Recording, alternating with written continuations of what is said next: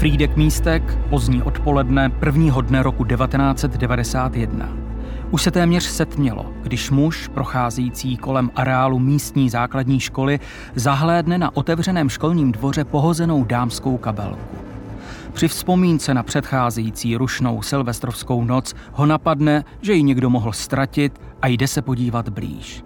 Je pohozená na zemi, vedle zábradlí oddělujícího suterénní prostor. Když se muž nakloní a podívá dolů, vyděsí ho obnažené ženské nohy a tělo zahalené v kabátu. O pár minut později zazvoní doma telefon mladému vyšetřovateli ostravské kriminálky Luboši Valeriánovi. V té době pracoval v krajském týmu sotva tři roky a přestože byl právě nemocný, naléhavou žádost svého tehdejšího šéfa, aby případ převzal, vyslyšel bez váhání. To byla jakási výzva, jakási hozená rukavice a v tu chvíli nemoc, nenemoc, taková nabídka se neodmítá. Ta má přítomnost byla umocněna i tím, že vlastně šlo o, jak se později prokázalo, vraždu, ke které došlo nedaleko mého bydliště. Já to okolí jsem znal, protože ve Frýdku místku jsem se narodil, vyrůstal a žil v té době. A to všechno byly aspekty, které utvrzovaly tomu přítomnost při vyšetřování. Už za tmy souběžně s Lubošem Valeriánem přijíždí do areálu školy i kompletní krajský výjezd a ve světle reflektorů se snaží kvůli možným stopám zajistit prostranství v blízkosti nálezu ženského těla. To prvotní ohledání, kterou se zúčastnili i soudní znalci, mám pocit, že tam byl tehdy doktor Dvořáček, potvrdilo, že skutečně v tomto případě se jedná o vraždu ve vztahu k mechanismu, který způsobil smrt té ženy. Bylo konstatováno, že žena utrpěla mnohočetná tupá, tržně zmožněná poranění obličeje, krku, hlavy s proříznutím průdušnice. Co bylo na první pohled zjevné, byla sexuální motivace toho trestného činu. Nejenom polohou těla zemřelé, byť byla zhozena z toho náspu, a také proto částečné odhalení eh, některých partií těla. V mrazivém podvečeru soudní lékař Igor Dvořáček objevuje další a další zranění na těle ženy. Zlomeniny, řezná a bodná poranění i oděrky a rozsáhlé modřiny svědčí o nebývale drsném útoku. Má vyhrnutý svetr přes obličej a přes něj je takhle ovázaný šál. A ten svetr je jenom takhle vyhrnutý ze předu, přes hlavu, přes obličej. No a na obličeji už jsou tržné ranky, úplně rozhmuždění sliznice, tu zlomení na nosních kůstek, taková rozsáhlá tržně zmožděná rána nad levým obočím a poměrně rovná rána ve střední čáře čelně temení krajině. Takže to bylo přehrnuto takto. Tady je defekt v tom svetru. Tam je díra někde, že Igore? Ale nejhorší je, já se tady znova dívám ještě na tu ránu na tom krku. Ta je cárovitá, to mohlo být i takovým tupým, pižlaným, i ten střep by, i ten střep by to mohl klidně být. Mohl, mohl. Na ty díry na tom krku. Jo. To je podivné. To nemusí být kudla tady toto. Je to pižlané, jo, ty okraje takové laločnaté, klidně by to mohl být střep. i. Ale tady je defekt v tom svetru, Svetru je, no. těžko říct z čeho. Jinak má dobře vyvinutou mrtvolnou stuhlost. Mrtvolné skvrny jsou na velký tlak, ale opravdu na velký tlak při okrajích vytlačitelné. A rektální teplota v 1915 byla 11 stupňů Celsia při okolní teplotě 5 až 6 stupňů Celsia. Já se domnívám, že smrt nastala nejméně před 24 až přibližně 36 až 48 hodinami. S nastávající nocí stále pokračuje pečlivá dokumentace školního dvora a přístupových cest. Policejní manévry přilákaly na místo množství zvědavců, které hlídky vykazují mimo areál kvůli hrozícímu poškození stop. Podstatnou informaci už nalezl tým v pohozené dámské kabelce. Kromě osobních předmětů v ní byly i doklady a podle nich by zavražděnou mohla být asi 30-letá žena s bydlištěm nedaleko odtud. Že se skutečně jedná o ní, brzy potvrdí operativci a přinesou smutnou zprávu, že oběť je máma malých dětí. V tu chvíli se vyšetřování rozbíhá na plné obrátky mnoha směry a soudní lékař Igor Dvořáček vysvětluje, jak důležitý je opravdu každý. Ať už jsou to eh, technici, kriminálka, ať je to soudní lékař, státní zástupce a to je hon. Já nemám jiné přirovnání k tomu, když se hledá vrah a je neznámý a je takováto oběť. Prostě jediné srovnání, které já mám, je to, jako když se jde na lov, lovit škodnu. Luboš Valerián zatím uvažuje o možných vyšetřovacích verzích. U sexuální deviace, zejména typu sadismu, se vždycky projevuje to, že pachatel je uspokojen tím utrpením oběti v okamžiku zmírání, v okamžiku toho sexuálního útoku a tak dále. A tady všechny ty aspekty tomu nasvědčovaly. Takže jeden ten směr ve k této vyšetřovací verzi byl zaměřen na e, sexuální devianty obecně. Druhý zásadní směr bylo zjistit, jak se dotyčná dostala, protože, jak jsem zmínil, pracovala v Ostravě. Víme, že na Silvestra skončila pracovní směnu kolem 15. hodiny, takže jsme potřebovali zjistit, jakým způsobem se nám dostala do Frýdku místu, do místa svého bydliště a kde se vlastně celou tu dobu pohybovala. Zatímco prověřování sexuálních deviantů stále probíhalo, skupina operativců, která se snažila vytrasovat cestu mladé ženy z Ostravy, uvízla na mrtvém bodě. Naposledy ji totiž viděli její kolegové na malém pracovním večírku, kde se rozloučila s tím, že odjíždí domů do Frýdku místku. Dál její stopa mizí. Tým Luboše Valeriána se rozhodl nestrácet čas a prostřednictvím médií oslovil veřejnost. Všechny tyto relace byly zaměřené na to, že jsme žádali veřejnost a poprosili veřejnost o spolupráci v tom smyslu, aby nám pomohli zjistit eh, pohyb eh, té zavražděné. Ku podivu velmi rychle se nám přihlásili dva stěžení svědci a můžeme říct, že stěžení, protože tyto dva svědci celkem přinesli to rozuzlení a objasnění cesty zavražděné z Ostravy do Frýdku místku. Kriminalistům se ozvali nezávisle na sobě dva řidiči. První popisoval mladou stopařku v dobré náladě, kterou odvezl na půl cesty k Frýdku místku. A druhý řidič potvrzoval, že na tom samém místě stopařku nabíral a odvezl ji až do cíle, do Frýdku místku. A právě tento řidič označil jedno kulturní zařízení, šlo o kulturní dům, kde probíhala silvestrovská zábava, kde ji skutečně před tou půlnocí měl vysadit. My jsme v podstatě byli za tuto informaci vděční, protože Tito dva řidiči byli svým způsobem podezřelí a mohli mít z pohledu policie co si se smrtí společného, ale i přes to riziko se nám přihlásili a to svědectví bylo zásadní v tom smyslu objasnění té cesty zavražděné. Potvrdilo se ale, že žena ještě před 23. hodinou skutečně vystoupila u Frídecko-místeckého kulturního domu a kriminalisté v zápětí soustředili všechny síly na dohledání svědků z rozjeté silvestrovské zábavy. Situaci komplikoval fakt, že počátkem 90. let neexistovala žádná evidence, která by pomohla určit alespoň hosty s rezervovanými vstupenkami. Početli jsme, že této silvestrovské oslavy se zúčastnilo asi 400 hostů a k jejich ustanovování docházelo postupně. To znamená, při výslechu, já nevím, pracovnice v šatně, jsme se jí doptali, zda tam měla někoho známého, čímž se rozšířil ten okruh těch osob. Těch, těchto osob jsme se doptali, s kterými známými tam byli a ten okruh se dále rozšířil. A takto postupně se nám podařilo ustanovit drtivou většinu těch hostů.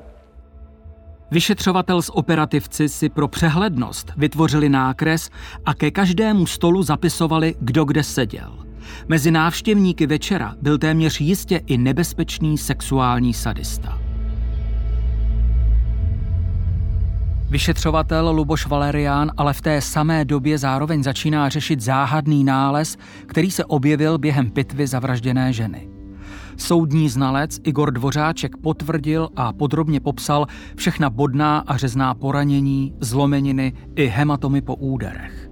Hůře vysvětlitelná, ale byla rozsáhlá vnitřní zranění v oblasti Malé pánve. Průběhu té pitvy jsme nenašli žádné změny termické, to znamená, že by tam bylo poškození eh, zvýšenou teplotou nebo něčím podobným. Jediné, co bylo při té pitvě nalezeno, byl takový kruhový předmět velikosti nechtu lidské ruky.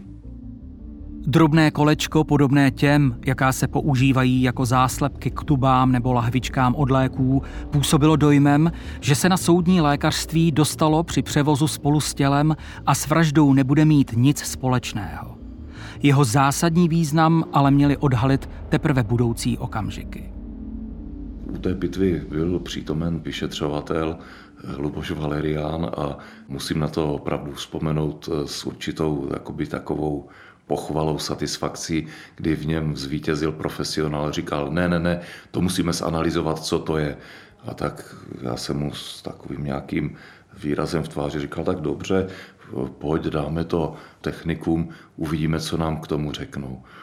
Možná tehdy v rámci intuice, nevím, jak to s odstupem let nazvat, jsem se zasadil o to, že se ten kroužek zajistil a ten jsme později nechali eh, podrobit znaleckému zkoubání našim eh, pyrotechnikům a balistikům. Kriminalistický technik Jan Aufart si na chvíli, kdy jeho oddělení dostalo za úkol proskoumat a určit miniaturní předmět nalezený v útrobách ženy, vzpomíná velmi přesně dodnes. Podstatou práce té laboratoře je zjistit, co to je, jak se to tam mohlo dostat a jaké to mohlo způsobit následky. Nebylo to poprvé, co jsme se setkali s materiálem, o kterém jsme nevěděli, o co jde.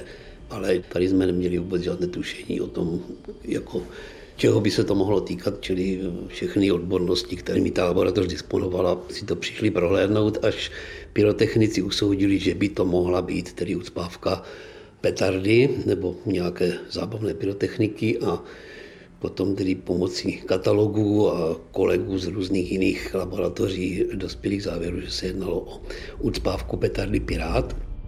Teorie se ale musela potvrdit i prakticky. A tak ucpávka v laboratoři prošla zkoumáním tzv. spektrofotometrie. Policejní pyrotechnici si zároveň obstarali originální balení těchto petard, aby nález měli s čím porovnat. Exploze takovéto petardy ve volném prostoru, například na otevřené dlani, by pro lidské tělo neměla tak fatální následky jako v sevřené dlani nebo uvnitř těla. To bylo v uzavřeném prostoru a to je obrovský tlak, který to samotná výbušně nenadělá takovou scénu jako ten tlak, který vznikne v tom uzavřeném prostoru. Dedukce a děsivý závěr vyplývající ze zprávy kriminalistické laboratoře se v tu chvíli s obrovským štěstím protnuli s operativci, kteří postupně vyslýchali návštěvníky silvestrovské oslavy v kulturním domě. Jsme zjistili, že v průběhu silvestrovského večera došlo k odpálení třech takových petard přímo na sále. Přes tento fakt jsme se dostali k tomu, že se podařilo ustanovit osobu, která tyto petardy mezi hosty a mezi tančící odhodila, což bylo předmětem zákroku pořadatelské služby a podobně. Takže v podstatě se dostáváme ke konkrétní osobě, která se jevila jako možný případný pachatel. Antonín M. byl ten večer na zábavě s partou kamarádů. Potvrdili také, že ho po 22. hodině zahlédli ve společnosti ženy, která odpovídala popisu kriminalistů. Antonín sice bydlel ve Frýdku místku, ale když se ho kriminalisté snažili zastihnout, ukázalo se, že pracuje v Mostárně na Jižní Moravě. Ve chvíli, kdy jsme se dotazovali, zda se tam nachází, tak ta jeho přítomnost potvrzena byla.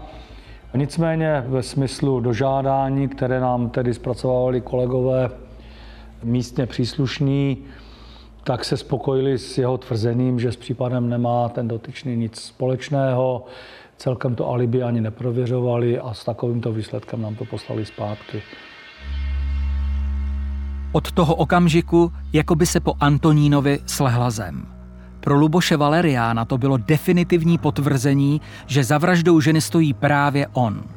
Navíc se ukázalo, že je diagnostikovaný jako sexuální sadista, který byl v roce 1987 odsouzen za čtyři útoky na ženy nožem, přičemž jedna z nich byla devítiletá dívka.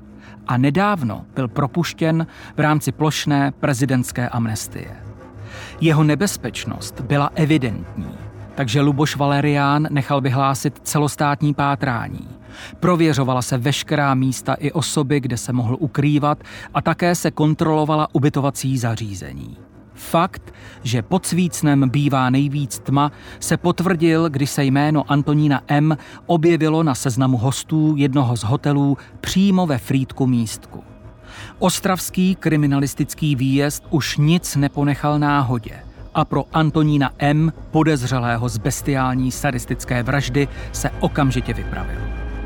Na klepání nereagoval, přes dveře bylo slyšet tekoucí sprchu, takže to všechno byly takové aspekty, které svědčily o tom, že ten dotyčný určitě v tom pokoji je. Takže došlo ke vstupu do hotelového pokoje. Tam jsme zjistili, že ve sprchovacím koutu prostě je ten dotyčný podezřelý a má podříznuté žíly.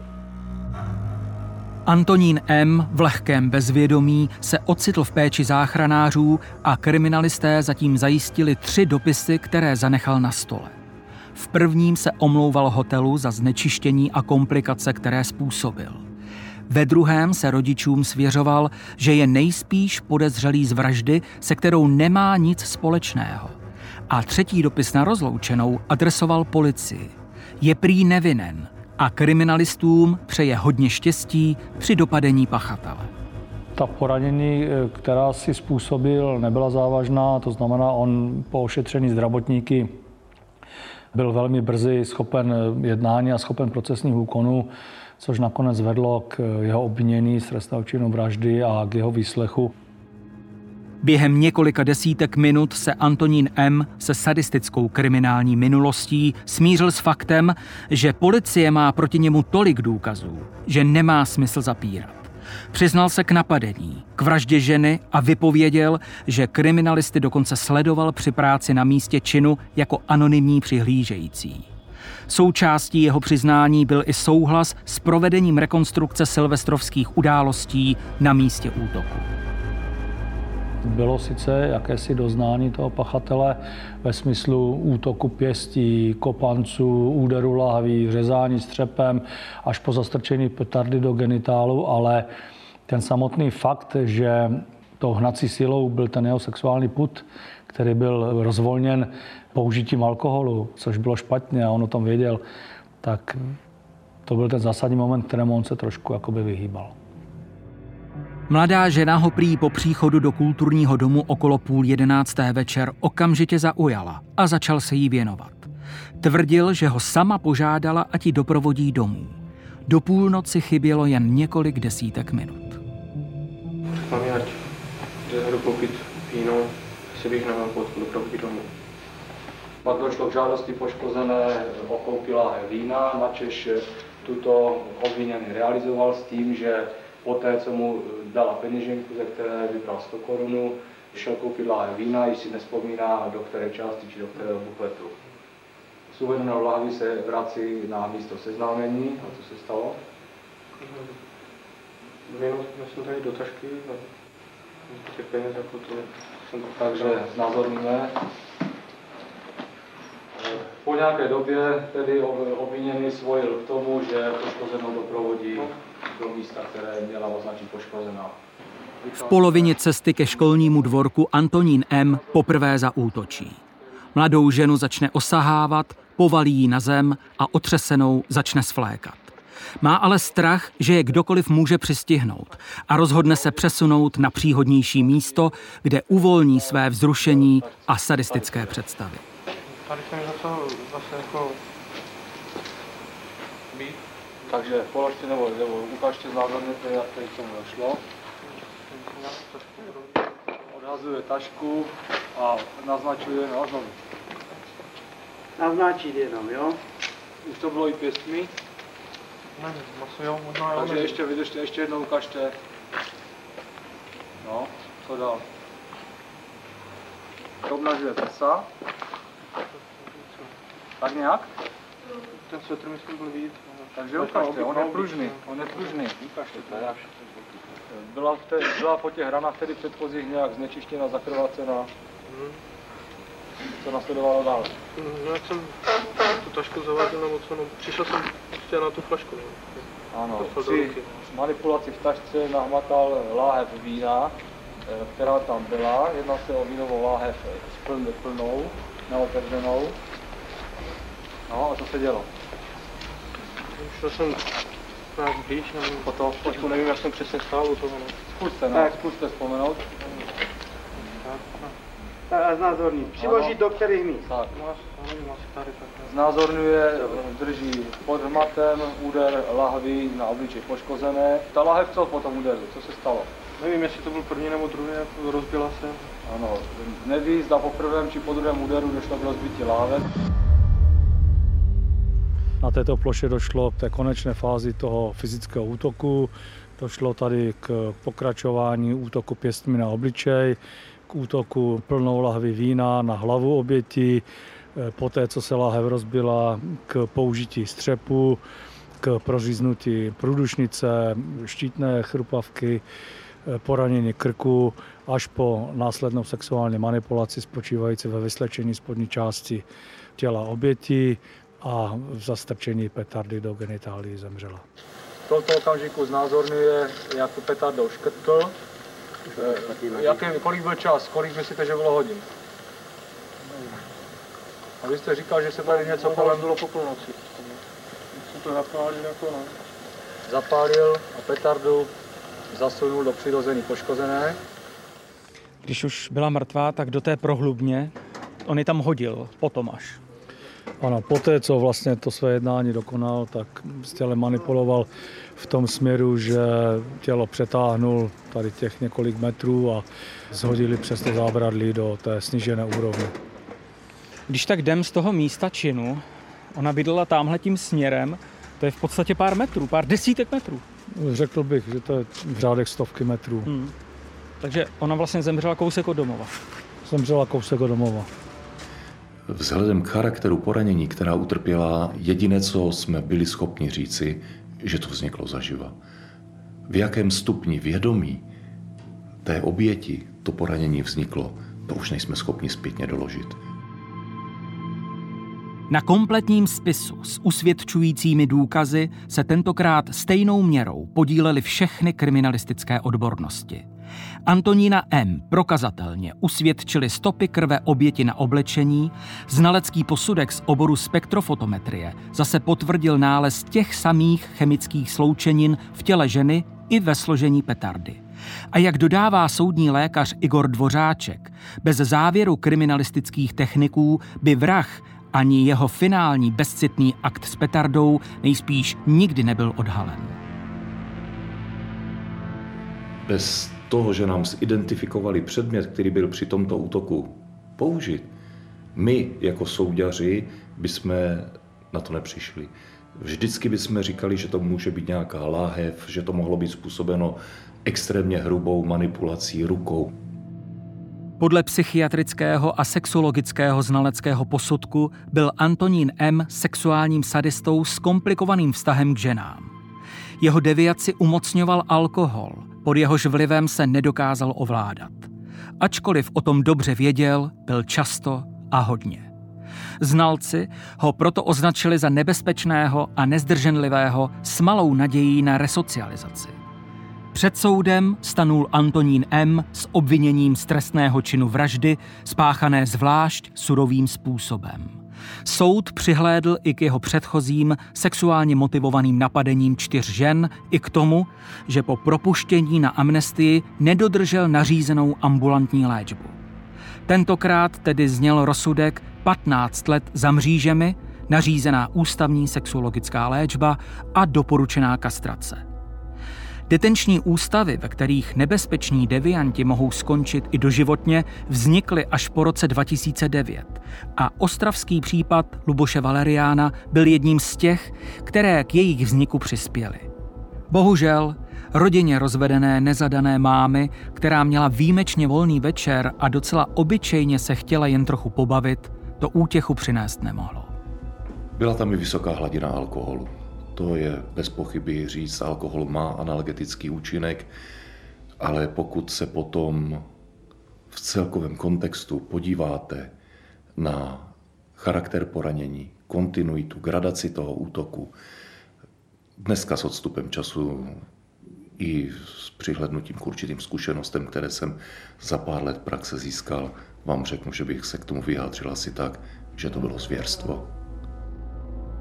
Mechanismus usmrcení a práce kriminalistického týmu je i pro vyšetřovatele Luboše Valeriána důvod, proč si případ z přelomu let 1990 a 91 často připomíná.